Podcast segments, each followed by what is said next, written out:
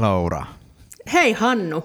Ja hei rakkaat kuuntelijat. Tuliko tämä vähän yllätyksenä teidän luureihin? Voisin kuvitella, että tämä tuli vähän yllätyksenä ehkä meidänkin luureihimme. Mutta kyllähän se toisaalta on niin, että jos aikoo politiikkaa silleen niin kuin vähän edes jutella kaverin kanssa, niin kyllä kannattaa pistää mikrofonit naaman eteen, niin sitten siitä saa muutkin ihastella ja kuunnella ja ehkä tämmöinen oman egon hively myös onnistuu samalla. Niin, se on ihan totta. Mun täytyy sanoa, että kato, kun kuuntelin nyt tuossa tuon äh, tuotantokauden viimeisen Jetpin tänään, ja siellähän oli vieraina sitten Politbyrosta ja politi- mikä se on se Hesarin uutispodcastista, niin olin vähän kyllä kateellinen, että siellä vaan ne politiikka-podcastien tekijät keskenään juttelee, ja kukaan ei juttele enää meidän kanssa. Niin, me ollaan ihan nobodyja, niin. varavaltuutetut.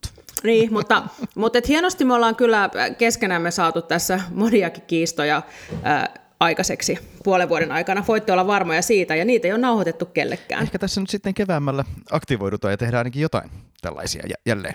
Niin, meillä, oli, meillä on ollut kaikkia suunnitelmia, mutta nyt meillä on siis äh, vuosi 2021 pakettiin valtuustopodcastin tyyliin, eikö niin? Kyllä, näin juuri. Mutta kerrohan nu alkuun, mitä kuuluu. No siis tuota noin, niin ihan hyvää kuuluu. Ihan kaikkea mielenkiintoista on päässyt tekemään. Mähän sitten vaalien jälkeen ländäsin niin sanotusti tällaisen Helsingin kaupungitilat Oyn hallituksen puheenjohtajaksi, eli yhtiön hallituksen puheenjohtajaksi. Ja se on ollut se on ollut ehkä hauskinta, mitä mä oon päässyt politiikassa tekemään viimeiseen, sanotaan viiteen, kuuteen vuoteen ainakin. Ihan kokonaan uusi yhtiö, jossa tosiaan siinä kohtaa, kun syyskuun alussa meidät oli valittu sinne, niin yhtiöllä ei ollut mitään muuta kuin valittu hallitus, Y-tunnus ja tilillä kaksi miljoonaa euroa rahaa. yeah. Et lähtenyt sen kahden miljoonan turvin kuitenkaan mihinkään. Ei, mulla ei valitettavasti ollut pankkitunnuksiakaan siinä vaiheessa, mutta toki ainoana nimenkirjoitusoikeus. Ja, ja tota, sitten sit me lähdettiin siitä sitten äh, kasaamaan kaupungin kanslia auttoi meitä sieltä tuli virkamies tukea meille siihen, tähän rakentamiseen ja siellä virkamiehet te- valmistelee näitä omaisuussiirtoja ja muita, mitä siellä tapahtuu. Mutta me ollaan nyt onnistuttu tuossa pari viikkoa sitten valittiin sen toimitusjohtaja, eli Helsingin, kun tähän kaupunkitiloihin yhdistyy Helsingin leijona, eli Senaatintorin alueen kiinteistöt ja niin sanottu tukkutori, eli nuo meidän kauppahallit ja sitten se teurastamo tukkutorin alue, niin tämän Helsingin leijonan vetäjä Peggy Bauerista tulee nyt meille hieno toimitusjohtaja kaupunkitiloihin. Oli pitkä prosessi, noin 30 nimeä ja käytiin läpi ja melkein kymmenkunta haastateltiin ja lopputulos oli se, että samasta huoneestahan me se sitten löydettiin. Mutta oli aito prosessi ja niin kuin ihan loppuun asti. Se on aina tärkeää, että on, on aito prosessi, ja Peggy Bauerhan on kyllä todella hyvä, että et, et muistan kyllä silloin, kun hän aloitti siinä Leijonassa, että miten niin kuin lähti ihan uusi vaihde siinäkin päälle, että et hyvä valinta, hyvä Helsinki. Onko nämä tuomaan markkinat sen teidän firman ansiota vai jonkun muun ansiota? Sitä, siis mun ymmärtääkseni tuomaan markkinat on tämän tota, Stuba Nikulan putiikin. Aivan, niin onkin, totta. Joo, ihan totta. Tapahtumasäätiö. Mm. Joo, mutta, mutta nämä kaksi toimii tavallaan vähän niin kuin samalla tontilla ja varmaan sitten pitää juuri, juuri, juurikin näiden yhteistyö on yksi, yksi keskeisistä kysymyksistä, mutta, mutta mä oon päässyt kyllä ihan suosikki asioitteni kanssa pyörimään, että sisäisistä vuokrista väännetään. No niin, se on tosi tärkeää. Ne tuomaamarkkinat on kyllä musta toiminut itse asiassa tosi hyvin siinä kauppatorilla, vaikka etukäteen ajattelin, että mitäköhän siitä tulee, mutta se on ihan siis superkaunis. Et, et kun siinä on, ne, äh, on kaupungin talo valaistuna ja sitten siinä on niinku sitä muutenkin, että et vaikka mä ajattelin, että miksi Senaatin torilta pois, niin mä luulen, että toi on ehkä parempi paikka niille sitten kuitenkin. Mutta tota, mähän sitten nyt kerron saman tien, mitä mulle kuuluu, koska sä et kysynyt sitä, niinpä mä siis kerron. koska en, en jää sanattomaksi, niin mähän siis itse nyt siis jatkan kaupunkiympäristölautakunnassa tälläkin kaudella, ja sitten vaihdoin sen HKLn johtokunnan puheenjohtajuuden HSLn hallitukseen, että pääsen ihanaan ylikunnalliseen päätöksentekoon. Olen, olen tässä päässyt, ja meillä on ollut, kuulkaa siis, tosi tiivis syksy siellä HSL, koska tehtiin sinne uutta strategiaa, ja sehän on tarkoittanut muun muassa kolmea yliyön seminaaria tässä syksyllä, että on, on tullut se putiikki taas uudestaan tutuksi. Joo, tosiaan julkisen liikenteen käyttäjämäärät hän on olleet tässä nyt mitä 30 prosenttia alemmat kuin Joo. vielä 2019 ja se on, ja on, vielä täysi kysymysmerkki, että milloin, milloin palaudutaan Pala- vanhaan, ja jos palaudutaan ylipäätään. Niin, mm, ylipäätään. Mm, mm, mm. Et, et se, se on kyllä huikea, hu, huikea vaikeita kysymyksiä ja ehkä helsinkiläisenä sillä tavalla helpompaa, että meillä alkaa nämä runkolinjat olla niin selvät ja siirrytään myös niin kuin kiskoille aika paljon, mutta sitten varmaankin noissa erityisesti Espoo, Vantaa, jossa on tosi paljon linja-autopohjasta kuitenkin tämä homma, niin siellä sitten se reittien kannattavuus on varmasti tosi iso kysymys. On, ja sitten toisaalta kyllä helsinkiläisiäkin koskee tämä lippujen hintakeskustelu, ja tästä me käytiin itse asiassa valtuustossa, viime valtuustossa käytiin yhden aloitteen yhteydessä keskustelu siitä, että pitäisikö siirtyä kokonaan maksuttomaan joukkoliikenteeseen, ja nyt mä näen, että siellä Hannu, Hannu niin kuin jo räjähtää tästä aiheesta, ja täytyy sanoa, että valtuusto oli tosi vastuullinen, että ei, ei oltu sitä mieltä, että pitäisi siirtyä, siirtyä maksuttomaan joukkoliikenteeseen, ja siitä voisi vois pitää niin semmoisen ihan kokonaisen podinkin, että minkä takia ei, mutta, mutta tota, järkevät lippujen, lippujen hinnat kuitenkin sitten taas pitäisi olla tavoitteena, ja sehän, sehän on haastavaa, kun ei ole, ei ole sit niitä maksavia asiakkaita, että millä saadaan pidettyä ne järkevällä tasolla. Näinpä näin. Tänään kun me tätä äänitämme, niin on lauantai 18. päivä ja tässä vähän illan tuimaan tätä äänitellään, niin tota, ei oikein tiedetä, että mitä ensi viikolla vielä tapahtuu, kun Euroopassa valtiot pistävät oviaan kiinni ja Omikron tuntuu täälläkin jylläävän, että, että mites, mites sun mielestä on tässä mennyt tämä korona-aika viimeksi? Viime no niin, joo, tota, Tietysti kun on, uh, asuu kahden rokottamattoman kanssa, kun on alle 12-vuotiaita lapsia, niin tämä tietysti tämä tilannehan on sellainen, että päivittäin miettii, että koska sieltä se, se korona iskee, koska kyllähän se selvää on, että, että erityisesti nyt näissä niin kuin alakouluikäisissä tällä hetkellä, tällä hetkellä yllää, ja meilläkin on molempien lasten luokalla itse asiassa nyt just ollut aktiivisia tapauksia, mutta ollaan toiseksi vielä vältytty, mutta kyllähän tämän tässä jouluksi vielä, jouluksi vielä ehtii korona tulla, että katsotaan miten, miten käy. Ää, et, et on tässä, niin kuin, tässä monenlaista, että kyllä mun mielestä niin kuin, Hannun kanssa väännettiin kättä joskus alkusyksystä siitä, että pitäisikö tämä koronapassi ottaa käyttöön. Ja Hannuhan oli siinä vaiheessa sitä mieltä, että ei me mitään koronapassia enää tarvita. Musta on ollut tosi hyvä, että saatiin se nyt käyttöön ja nythän näköjään äh, jotkut tahot sanoo, että se kohta pitää, kohta pitää sen käytöstä luopua tämän Omikronin myötä. Mutta tota, Hannu, hei, mä haluaisin sulta kysyä, että onko sun mielestä Krista Kiuru nyt sitten se koronakuningatar, joksi hänet on nyt freimattu? Ei kuitenkaan täti tiukka, niin kuin äh, jotkut ehkä, mu- ehkä muut demarikuningattaret. Ähm, Kristahan on ollut tavallaan johdonmukaisesti samaa mieltä koko ajan. Ja kaikki menee päin persettä. Kaikki menee päin persettä ja sitten, että et koko ajan pitäisi olla maksimaalisen varovainen. Tämä on ihan ymmärrettävä kanta ja varmasti tavallaan STM-lähtöisesti ihan varmaan ymmärrettävää, mutta kuvitelkaa nyt tätä syksyä sillä tavalla, että me ei oltaisi silloin kun me voitiin ryhtyä avaamaan, niin ei oltaisi edes täksi pariksi kuukaudeksi avattu teattereita, museoita, ihmisille elämää ja, ja, annettu vähän olla. Itse asiassa elämähän alkoi muistuttaa aika lailla jo normaalia. Niin kyllä se olisi mun mielestä niin aivan käsittämätön ajatus, että me oltaisiin pidetty kansaa tässä niin kuin kurissa ja nuhteessa maksimaalisesti, ja nyt sitten taas vielä, vielä kiristettäisiin. Kyllä tämä on niin kuin henkisesti kuitenkin mun mielestä ehkä parempi näin. Ja eikö se ole parempi niin, että meillä on nyt se koronapassikin käytössä? Eikö tämä, se ole hyvä? No tämä on semmoinen asia, jossa mä, mun on pakko tunnustaa, että mä oon siis vaihtanut mielipidettäni parinkin otteeseen ja nyt, nyt täytyy tunnustaa, että olin väärässä. Eli mä olin ihan silloin ensiksi keväällä, kun Israel sen otti käyttöön, niin mä olin sitä mieltä, että meille mahdollisimman nopeasti. Sitten mä käänsin kelkkani, että, että tätä ei oikeastaan enää tarvitakaan. Ja tota, nyt sitten taas mä luulen, että se joudutaan ottamaan tosiaan pois käytöstä. Niin, niin sä luulet. Mutta nyt eikö se ole hyvä, että meillä nyt on se lainsäädäntö, että sitten taas, jos tämä Omikron jossain vaiheessa taas vähän laantuu, että sitten taas pystytään nopeammin avaamaan yhteiskuntaa. Ja kyllähän siis, että itsekin on nyt käynyt teatterissa ja, ja ravintoloissa, missä sitä on kysytty, niin kyllä on ollut siis, tullut ainakin siis semmoinen vähän parempi fiilis siitä, että et, et jollain tasolla täällä on ehkä vähän turvallisempaa.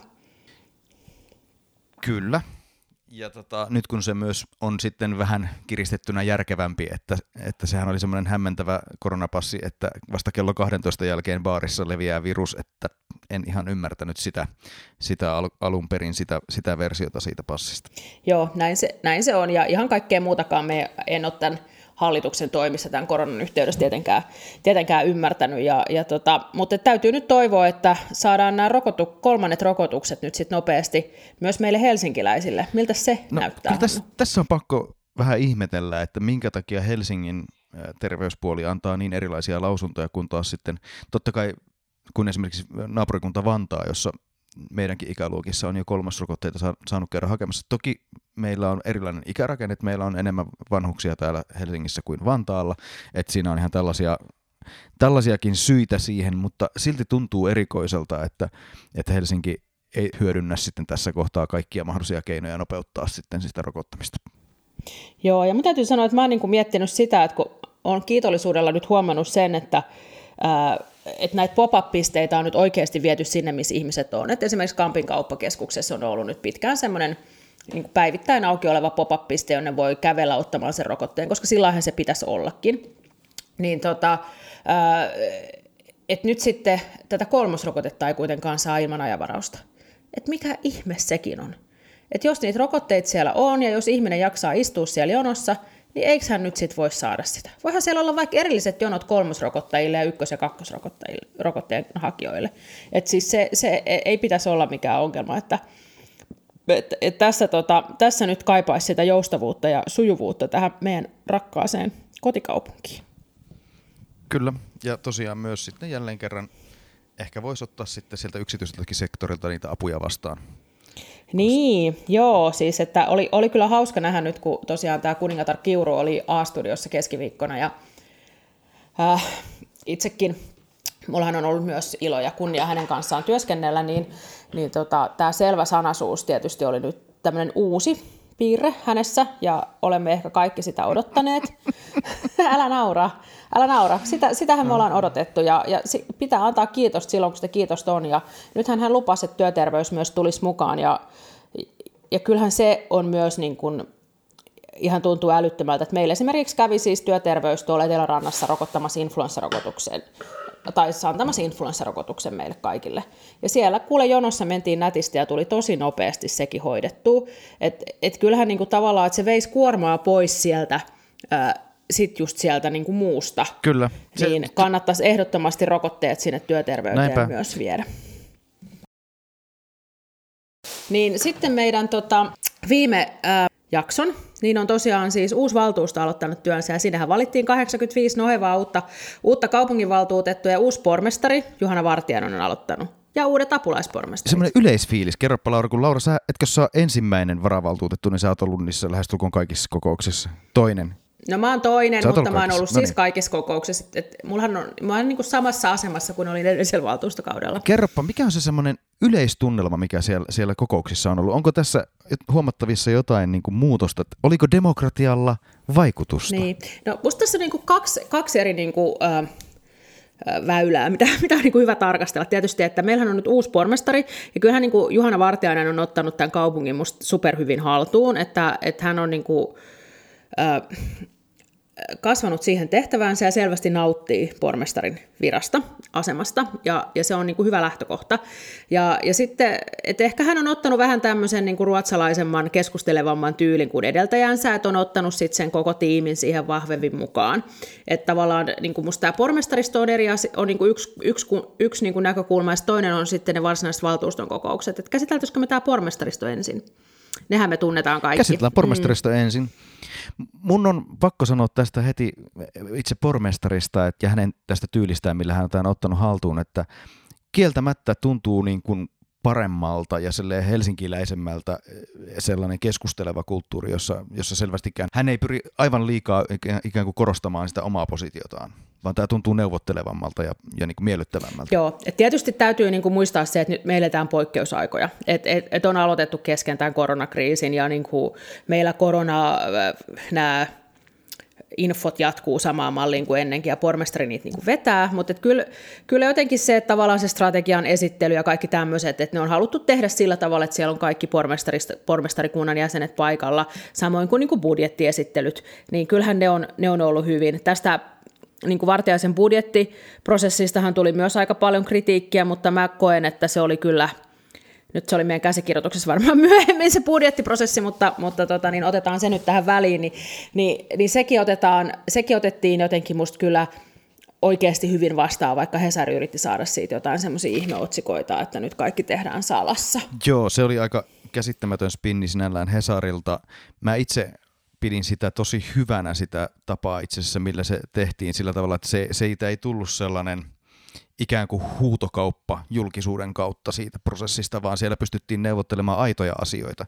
Että, että esimerkiksi se, että millä tavalla nyt sitten Helsinki kilpailuttaa työterveyden, ja Helsinkihän on siis oman liikelaitoksen kautta järjestänyt työterveyden aikaisemmin, ja sen palvelutaso kauniisti sanottuna verrattuna näihin niin kuin markkinoilla oleviin ratkaisuihin, niin on ei ole ollut mitenkään ehkä paras mahdollinen. Niin, niin siis tavallaan se, että et kyllähän niin kuin, äh, Juhana Vartiaisella tietysti, kun hänellä on taloustieteilijä tausta, niin hänellä on niin kuin vahva tahto tehdä myös sit semmoisia oikeita ratkaisuja. Ja suosittelen kaikille kyllä kuuntelemaan sen meidän Juhanan pormestarijakson, jos ette ole vielä sitä kuunnellut, koska kyllä musta hän on nyt toteuttanut aika paljon niitä asioita, mitä hän siinä nosti, nosti sitten jo esiin. Ainakin itselle on myös lisäksi, että nythän Juhanalla on yksi tästä ikään kuin avustajakunnasta, sanotaan nyt suoraan tavallaan avustajakunnasta on tämä pääekonomisti tittelillä siellä toimiva Mikko Kiesiläinen ja mä niin kuin ainakin kyllä tässä jollain tavalla näen positiivisesti ehkä niin kuin Mikon kädenjälkeä siinä, että myös budjettiprosessin yhteydessä pystyttiin löytämään sellaisia niin kuin aidompaa tuottavuutta kehittäviä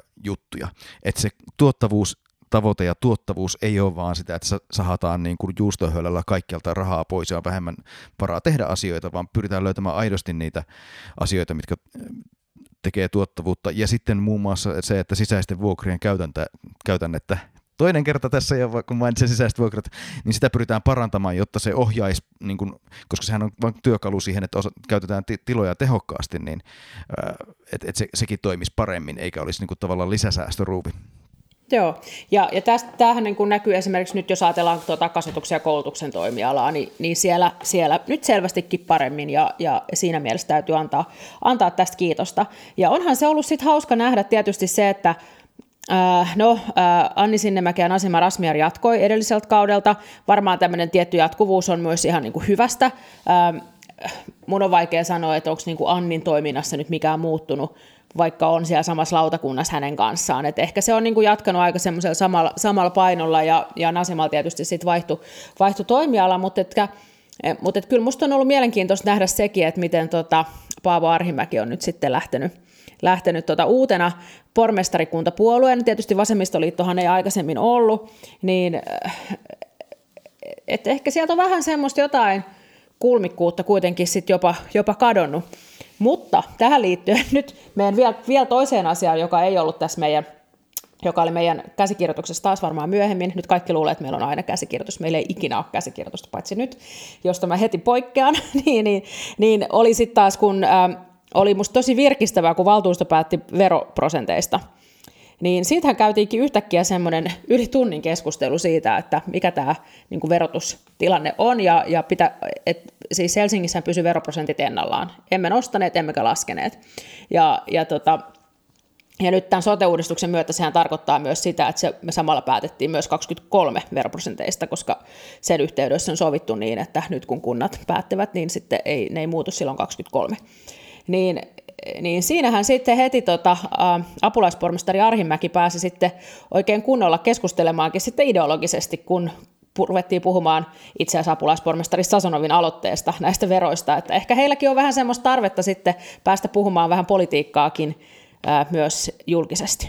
Kyllä, ja tosiaan tosiaan kuten mainitsit, niin pormestari Arhimäki on tosiaan vasemmistoliiton ensimmäinen pormestari, ja tässähän on nyt mielenkiintoista nähdä sitten, että sekä budjetin, budjettineuvottelussa vasemmistoliiton on pysyttävä aiempaa tiukemmin ja muissakin strategian määrittämissä isoissa, isoissa kysymyksissä, kuten asumisen ja maankäytön että niissä ei voi vasemmistoliitto nyt pormestaripuolueena tai pormestaristoon kuuluvana puolueena ottaa sellaisia irtiottoja kuin viime kaudella. Tai jos ottaa, niin mä toivon, että poliittiselta järjestelmältä löytyy sitten rohkeutta heittää puolue pois pormestaristosta? No se olisi kyllä, se, se vaatisi kyllä tietysti aika paljon. Uh, mutta et vielä jos miettii Mut mun tätä... Mielestä, mun niin mielestä se on ihan selvää, että, niin. että, että jos on apulaispormestaripuolue, mm niin silloin ollaan sitoutuneita strategiaan. Et ei voi olla sellaista Kyllä. apulaispormestaripuoluetta, joka ei olisi sitoutunut strategiaan ja pystyisi toimimaan sitten niin kuin muiden puolueiden kanssa. Että kyllä se, se tavallaan vaatii sellaisen, sellaisen sitoutumisen. Totta kai sitten niin kuin yksittäistä hankkeista ja jostain muista voidaan olla eri mieltä, mutta nämä isot, isot ison kuvan neuvottelut mun mielestä pitää, pitää ehdottomasti olla mukana. Ja tästähän Hannu siis on, on siis esimerkkejä siis muista kaupungeista, muista pormestarikaupungeista, että, että, tota, että esimerkiksi Turussa, se, siellä oli joku niin kuin ihan ihme, ihme, ihme vääntö siitä, että kaksi vasemmistoliiton valtuutettua ei sitoutunut ää, tota, tähän ää, strategiaohjelmaan jonka, tai pormestariohjelmaan, jonka he neuvotteli ennen, ennen kuin pormestarikunta nimitettiin, niin, niin sitten, sitten sit, sitä kautta sit vihreät saikin apulaispormestarin, eikö se jotenkin näin mennyt siellä Turussa? Nä, näin, näin juuri se meni, koska vasemmistoliiton ja vihreiden ero, ero oli juuri strategisesti se pari paikkaa siinä, niin sitten se voimasuhde kiepsahti toisinpäin. Joo, mutta mut se oli musta niinku kieltämättä niinku semmoista, ei ehkä Helsingille tyypillistä matematiikkaa tuo. Ei, mutta toivottavasti jossain kohtaa on, koska kyllä se mun mielestä niinku sen tyyppinen jämäkkyys sitten tähän järjestelmään. Mun mielestä sen toiselta puolelta sitten kuuluu. On, ja siis musta sitä, sitä pitäisi ehdottomasti vielä miettiä se, että, että nythän meillä nimitettiin pormestarikunta ennen kuin meillä oli niin neuvoteltu strategia, ja meillä ei ollut mitään semmoista erillistä pormestariohjelmaa, että pitäisikö se pormestariohjelma nimi, niin kuin neuvotella ennen kuin pormestarit on nimetty. Et, et, et se on, se on semmoinen, että meillä oli tietysti Helsingissä oli tärkeää se, että se ää, pormestarit nimitettiin heti ensimmäinen tai mahdollinen el, tai toinen mm, elokuuta, kyllä. että tuolla muualla on sitten nimetty vasta elokuun lopulla, jotta ne ehti niitä. Kyllä, mutta, mutta to, toki tässä nyt oli sitten näitä kaikkia budjettiteknisiin ja siis aikatauluihin, vaalien siirtoa ja kaikkea muuhun, muuhun liittyviä kysymyksiä, mutta tuota ehkä pitäisi sitten ne kolme ja puolen vuoden kuluttua miettiä uudestaan. Mutta ollaanko me Helsingissä muuten saatu sitten myös ehkä vähän uudella tavalla ärhäkkä oppositiopuolueen valtuustoon? No ollaan, siis kyllä, siis todellakin ollaan, tota, ollaan saatu, että äh, et se, mikä niin kuin, mä just menisin sanoa, kun mä alusta sanoin, että on tämä niin pormestarikunta ja sitten on valtuusto, että et meillähän nyt perussuomalaisten äh, valtuustoryhmän kokohan kasvoi Helsingissä – ja se kyllä muuttui myös mun mielestä sisäisesti, että et, et semmoinen ehkä muualta Suomesta tuttu tämmöinen todella niin kuin vastustamme kaikkea asenne, niin näkyy nyt tässä uudessa perussuomalaisten valtuustoryhmässä. Että siellä on erityisesti valtuutettu Ruohonen Lerner ja valtuutettu Laura Korpinen, jotka kyllä löytää niin kuin asiasta kuin asiasta äänestettävää. Ja, ja se on ehkä semmoinen, niin kuin, mikä varmasti muuttaa sitä meidän valtuustokokousten dynamiikkaa. Ja ja niin kuin pitää varautua siihen, että oikeasti sellaisista asioista, mistä me on totuttu Helsingissä äänestämään niin kuin kaavojen yhteydessä esimerkiksi, niin nyt on äänestetty kyllä kaikesta. Ja, ja sitten hyvä esimerkki oli se, kun valittiin uutta kaupunkiympäristö, ympäristön toimialajohtaja, johon valittiin siis Ville Lehmuskoski, ja hän oli kuitenkin ollut yksimielisesti kaupunkiympäristölautakunnassa valittu ja yksimielisesti kaupunginhallituksissa, missä molemmissa perussuomalaisilla on edustaja, niin sitten yllättäen valtuustossa, ja, he, ja siis myös se, että he eivät ole etukäteen kertonut, että he tekevät vastaehdotuksen, niin tuli yllättäen sitten pyytämättä yllättäen sitten siellä valtuusto pääsi tekemään äänestämään suljetun lippuäänestyksen siitä, että kuka valitaan kaupunkiympäristön toimialajohtajaksi. Totta kai jokaisella valtuutetullahan on esitysoikeus aina jokaisessa kokouksessa, mutta tämä on tämmöistä niin kuin ehkä ehkä niin kuin on lehtien palstoista lukenut, että tuolla muualla Suomessa tämmöistä tehdään aikaisemmin, aikaisemmin ei ole Helsingin valtuustossa tuttua. Tuossa oli muuten hauska pikku yksityiskohta, että vaadittiin, vaadittiin suljettua lippuäänestystä valtuustossa.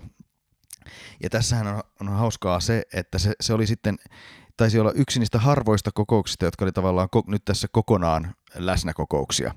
Että tavallaan hybrid, hybridikokouksestahan tämä olisi ollut mahdotonta, puhumattakaan täydestä etäkokouksesta. Että et tässä itse asiassa kannattaa valtuuston puheenjohtajiston ehkä vähän katsella kevättä sillä tavalla, että onko henkilövalintoja ja muita tällaisia tulossa, että jos on tulossa, niin silloin on mahdollista, että valtuusto vaan ei pysty tekemään päätöstä. Joo, Tuo on muuten erittäin hyvä huomio. Mä en itse asiassa tota itse itse ollut tullut mulle mieleenkään, mutta se on totta, että meillä tosiaan oli tässä muutamat kokoukset, jotka oli näitä, että ei ollut mahdollista osallistua hybridinä, mikä musta oli myös siis ihan oikea ja aivan oikea päätösvaltuuston puheenjohtajalta, että, että hän on sitä mieltä, että, että silloin kun tautitilanne sen sallii, niin me kokoonnutaan kaupungin talolla, koska, koska tota, sitä varten meidät on sinne valittu niin, niin olisikin ollut siinä, no sittenhän se kokous olisi pitänyt siltä osin sitten, se päätös olisi pitänyt siirtää seuraavaan kokoukseen. Mm, mm. Pöydätä, niin se olisi, se olisi pöydätty, ja sitten, mutta sitten jos meillä tosiaan esimerkiksi sanotaan, kuvitellaan vaikka, että pari kuukautta on, olisi tilanne, että, että asia olisi sitten pöydällä, kun emme voi fyysisesti tavata, niin olisihan sekin aika mm. mielenkiintoista. No se, se olisi kyllä. Mutta mitä sitten siellä strategiassa, jonka tämä uusi valtuusto päätti, mit, mit, miten se linjasi tulevaa neljättä vuotta?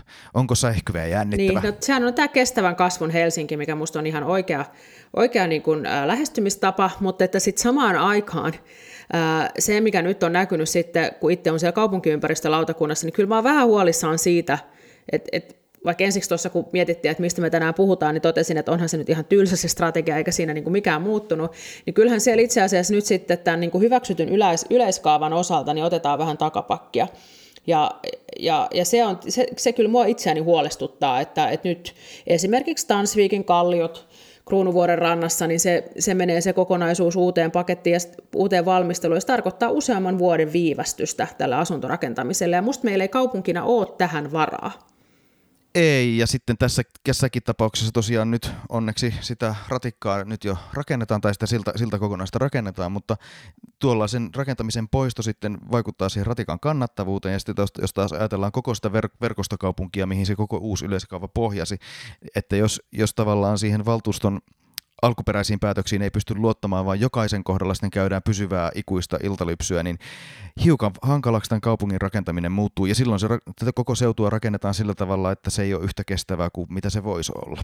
Ja se on, se on, kyllä, se on kyllä tosi valitettavaa.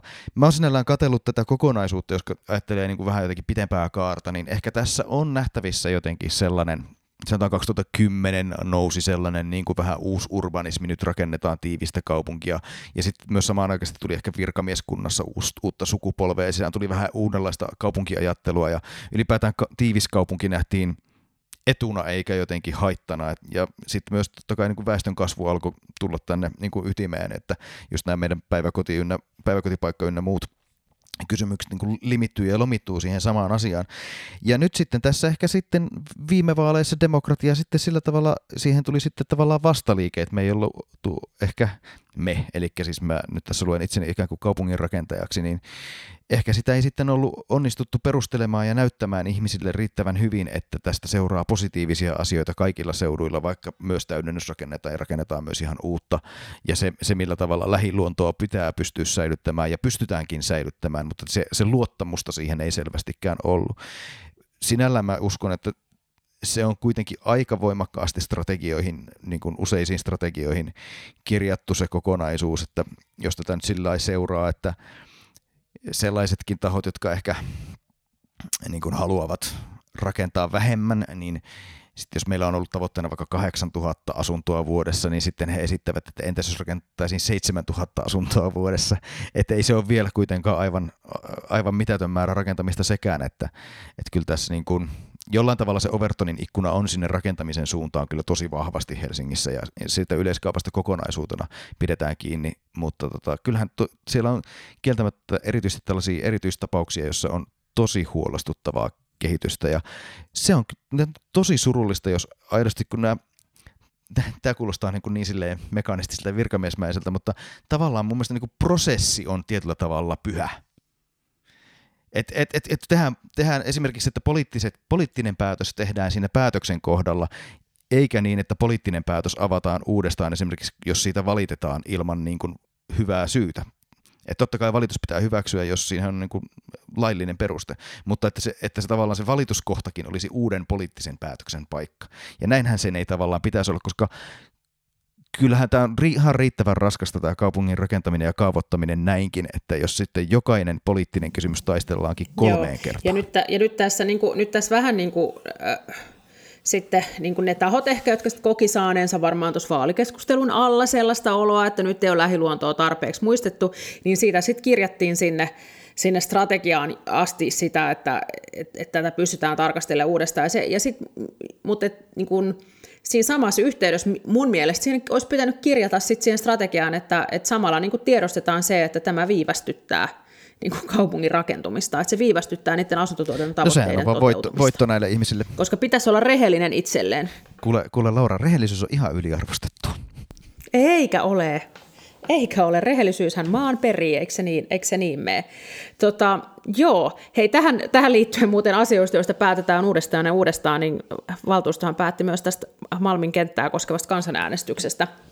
Ja tota, se päätettiin nyt viimeisessä kokouksessa, ja tietysti kun kokous oli, oli hybridi, niin meitä oli siellä paikan päällä aika, aika vähän, ja pääsin tietysti sitten Svenska Ylelle kertomaan oman mielipiteeni siitä, että pitäisikö se pitäisikö se tota, kansanäänestys järjestää vai ei, ja se on aina hyvä, kun, kun Pospenska saa sanoa, niin silloin sanoo tosi suoraan asiat, koska kaikki semmoinen niin finessi jää pois, että, että siinä sitten vaan sanoo, kun kysytään, että no, mitä sinä ajattelet tästä kansanäänestyksestä, niin minä sanon, että ei pidä järjestää, se tulee sieltä sit suoraan, suoraan se vastaus, mutta, mutta, että, mutta että siis syy siihen, miksi mun mielestä ei pidä järjestää, on se, kun kyseessä on neuvoa antava kansanäänestys, niin siis sehän on aivan myöhässä siihen nähden, että, se on täysin että kun me ollaan, me ollaan päätetty siitä silloin ää, yleiskaavan yhteydessä 2016 syksyllä. Niin se, että me nyt järjestettäisiin neuvonantava kansanäänestys siitä, niin, niin se on niin kuin tavallaan tilanne on jo mennyt. Ää, et, et, et se oli niin kuin se mun mielestä se suurin syy, minkä takia nyt enää ei kansanäänestys tarvitse järjestää. Ää, mutta tämä tietysti, ää, en usko, että tämä nyt oli viimeinen Malmi-äänestys, joka meillä tuolla kaupunginvaltuustossa on, mutta oli taas yksi. Näinpä juuri. Kyllähän sitä vähitellen toivoisi, että siitä alkaisi hönkä, hönkä lähteä, että eihän sillä torillakaan, toki oli yllättävän kova pakkaspäivä, mutta eihän sillä torillakaan valtavasti jengiä ollut ja ehkä tässä itse toivon, että nyt tässä kun sen onko se Nallen rinnekö se oli se, siinä tota, se eteläpää, eteläpäädön ensimmäiset kaavat, niin nehän saa todennäköisesti hallinto-oikeudesta lainvoiman tässä ihan lähiaikoina, jollei joku jo saanutkin. Ja sitten kun niitä aletaan rakentaa, niin sitten sehän tarkoittaa sitä, että ne rakennetaan lentokentän turvavyöhykkeelle ja sen jälkeen sitä kenttää ei enää voi avata. Piste. Jolloin, jolloin se tavallaan sitten ehkä niin kuin sulkee tämän, tämän polun ja niin kuin näin. Sitten sit, sit, sit on niin kuin aika lailla turha enää äänestää, mutta eihän se tietenkään ole ennenkään estänyt. No ei, ei ole estänyt, ei. No mitäs tota, hei, mitäs valtuustolla on kevätkaudella tulossa? Ainakin siis, mustahan on yksi mielenkiintoinen, on siis lempikohteemme, kansallismaisema, parkkipaikka. Oh, niin, kyllä. Arkkitehtuurikilpailu, mutta sehän ei tule vielä keväällä, koska tota, siitähän nyt vasta esiteltiin yhdeksän ensimmäistä ehdokasta ja niistä sitten tota, kilpa, kilpailu etenee ja varmaan monessa vaiheessa, että niitä vielä jumpataan, niistä ensiksi varmaan karsitaan jo muutama finalisti ikään kuin ja sitten sen kanssa vielä jumpataan, että saadaan, saadaan hyvää tulosta. Mitä sä tykkäsit niistä esityksistä muuten? Niin, no nehän oli aika tylsiä, mutta tota, mä oon ajatellut, että mun on ehkä parempi olla ottamatta tähän mitään kantaa, koska pessimisti ei pety. Joo, mä, mä olin kanssa vähän silleen, että edet, ei ehkä nyt kannata ryhtyä puhumaan siitä niin kuin edellisestä arkkitehtuurikilpailusta, joka sille alueelle tehtiin, mutta olihan se arkkitehtonisesti kunnianhimoisempi ja upeampi se, sen kilpailun voittaja niin kuin No oli, oli huomattavasti, joo. Mutta tota, tämä on ehkä semmoinen asia, mistä, mistä, mistä olen traumatisoitunut for life. Että. No just näin, ja tota, mä itsekin toivon vaan, että siis joku näistä nyt lähtee toteutukseen, että koska jos se nyt kaadetaan, niin sit sitä ei 2020-luvulla sille koko alueelle ei tehdä mitään. Ja se olisi kyllä tosi sääli, koska näkee niin monissa kaupungeissa niin upeita juttuja, kun pystytään tuomaan kansaa ja tapahtumia ja toiminnallisuutta siihen meren ääreen. Et, et tosiaan tämä merellinen Helsinki ei tarkoita pelkästään niitä saaria, vaan se tarkoittaa myös sitä, että se meri on niin kuin meidän ihmisten siinä vieressä ja miten, miten, mitä kaikkea siinä meren ääressä voidaan tehdä.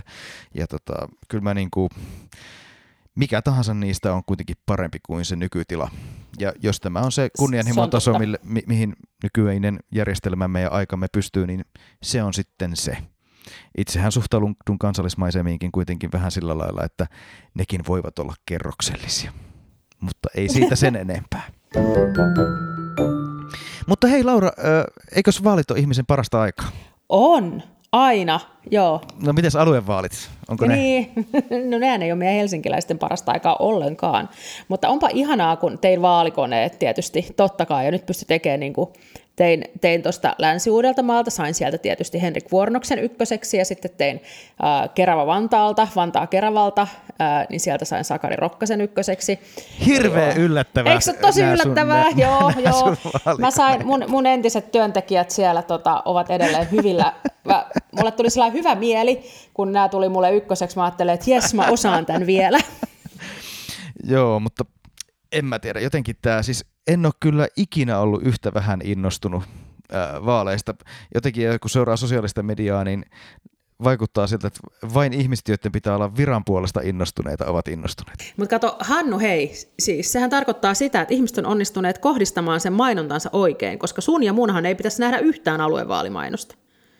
Koska helsinkiläiset ei saa äänestää. Niin mehän ei tiedetä, jos me oltaisiin tuolla, niin laitettaisiin nyt asuinkunnaksi vaikka Turku, niin siinähän saattaisi tulla siis semmoinen vyöry aluevaali-innostusta, että me oltaisiin aivan häkeltyneitä. Pitäisikö tämä ihan kokeilla suorastaan? niin, Kirjoittaisi sinne niin, kotikunnaksi niin. Turku. Mut, mutta siis mä tuossa just viime viikolla keskustelin erään keravalaisen ihmisen kanssa, joka kuitenkin on ihan fiksu ja seuraa aikaansa ja tekee osittain jopa ehkä politiikan vieressä ö, töitäkin. Kysyin häneltä, että mitäs, mitäs aluevaaleissa, että et, et, et, näkyykö se jollain tavalla. Se kysyi multa, että mitkä vaalit? Niin, niin siis muahan käy nämä ehdokkaat sääliksi, koska nehän ei ensinnäkään itse tiedä, että mihin he ovat ehdolla. Että he tietää, että he on ehdolla johonkin, missä he niinku, tai sitten ne, Skarpi, jotka tietää, skarpi, skarpi, skarpimmat tietää. Skarpimmat tietää, nämä, jotka, jotka tota, on nyt kuntien hallinnossa korkealla, jotka ovat siis siellä valmisteluelimissä, niin hehän tietävät A ensinnäkin sen, että miten paljon heidän pitää säästää, miten paljon, se, tota, miten, miten paljon pitää karsia esimerkiksi verkostoa. Että et kyllä se niinku rankkaa hommaa tulee olemaan, ja sitten se, että kansalaisille tätä niin kuin Hesarin vaalikoneessa oli musta niin kuin ihan itse asiassa yllättävän hyviä kysymyksiä siitä, että et, et niin kuin näistä palveluista. Et tietysti on, se on varmaan vaalikoneen tekijällekin ihan mahtavaa, että pystyy keskittymään yhteen sektoriin, ettei tarvitse niin kuin sitä koko palveluiden kirjoa ottaa esiin.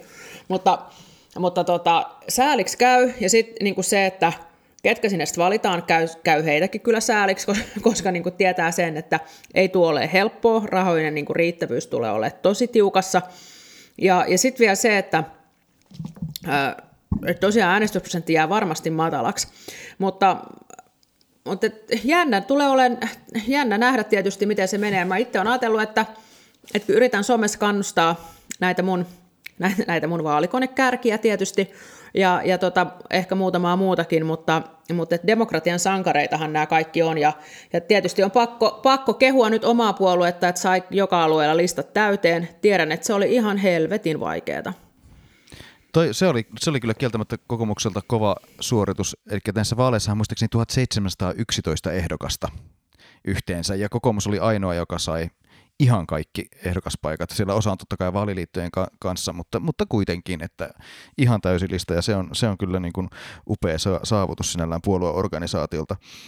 Mutta pakko kysyä, että, että, nyt jos me puhutaan nimenomaan tästä demokratiasta ja nyt on tämä suorilla vaaleilla valittu sotevaltuusto, joka on alueellinen, niin mik, mikä on sitten, mikä on tavallaan sun mielestä ihan tämmöisellä periaatteellisemmalla tasolla ikään kuin demokraattisen mandaatin raja?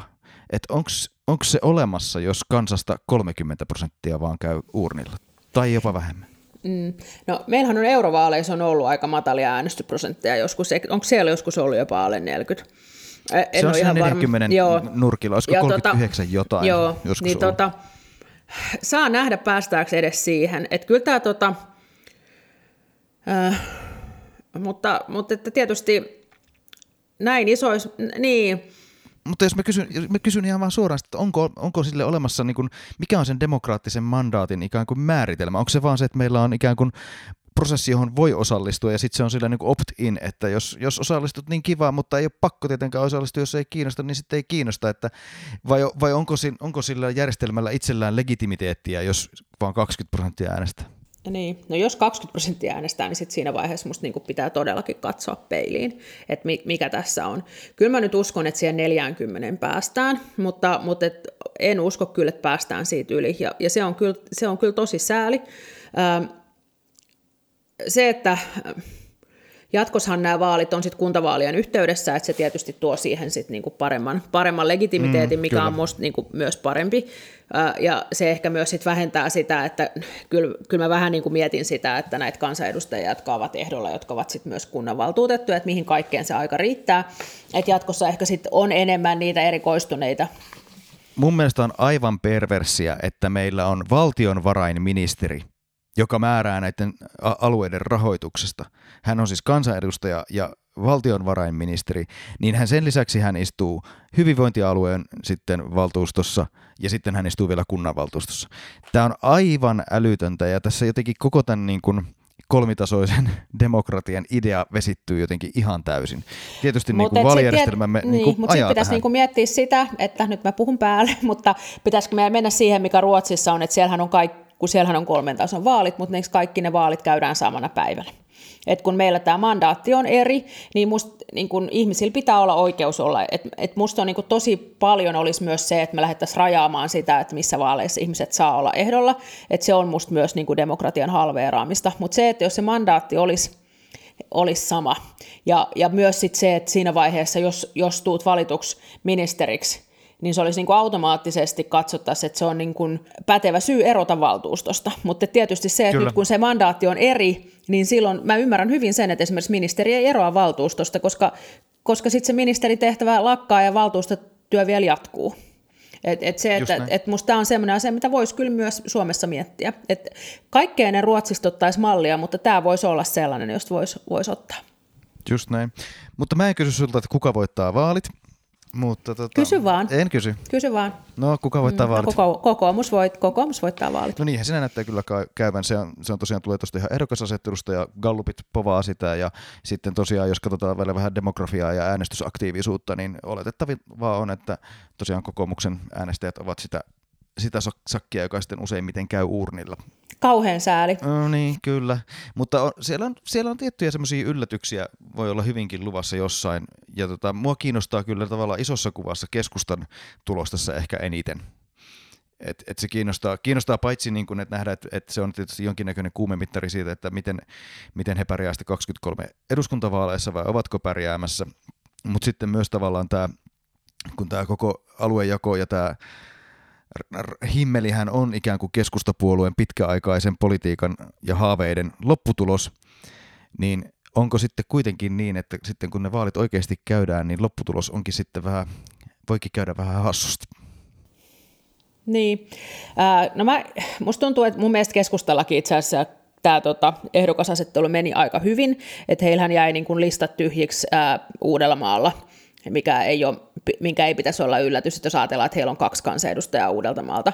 Et se, että, ähm, et, et, mutta et isossa kuvassa minusta niin kuin mielenkiintoista on se, että miten perussuomalaiset pärjää.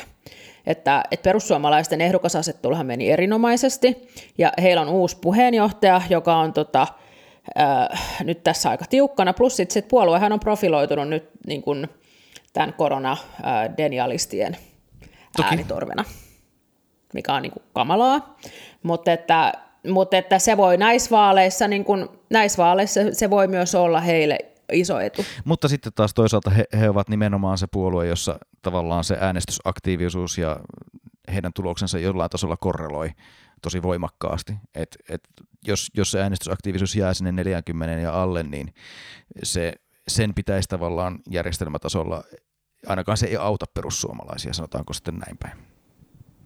Niin. Joo, näin on, mutta mielenkiintoista on nähdä. Ehkä meidän pitää, e, luotaanko me tota, nyt Jälkipy- meidän kuulijoille, että me tehdään sitten semmoinen jälkipyykki, Kyllä. A- aluevaalien jälkipyykki, koska tota, kyllähän me nyt pitää näitä välillä tehdä ihan vain sen takia, että päästään vähän avautumaan. Ja, ja pyydetään vaikka Vantaa, Keravan tahi Länsi-Uudenmaan joku tämmöinen nuori valtuuston ykköstykki tänne sitten paikalle vähän kommentoimaan. Näin tehdään. Hei tota, rakkaat kuulijat, tämä oli vähän tämmöistä tajunnan virtaa, yli 40 minsaa sitä. Toivottavasti ää, jaksoitte kuunnella ja toivottavasti ette unohtanut meitä. Ja, ja tota, jos teillä on hei semmoisia ajatuksia, että mistä me voitaisiin tehdä semmoisia niinku... Teema kerran pariskuukaudessa teemoja, mm. niin me tehdään mielellään. Me ei nyt enää tosiaan tehdä sitä jatkuvaa valtuustopodcast-työtä, mutta, koska kansalaiset eivät sitä halunneet, mutta, mutta että ollaan valmiita kaikkeen muuhun. Kyllä. Niin tota, laittakaa hei meille, ja nythän siis on, on varmasti tämmöisen meidänkin podcastin mentävä aukko taas ilmassa. Politiikka kiinnostelee kuitenkin sillä kivasti. Sillä kivasti kiinnostelee aina, aina näin tekee. Hei, Kiitos kaikille. Ihanaa joulua ja parempaa vuotta 2022. Voi Jeesus, kun tää loppus. Tää korona. Kyllä tää joskus loppuu. Espanjan tauti kesti kolme vuotta. No niin. Si- si- näihin, näihin kuviin ja tunnelmiin. Näihin kuviin.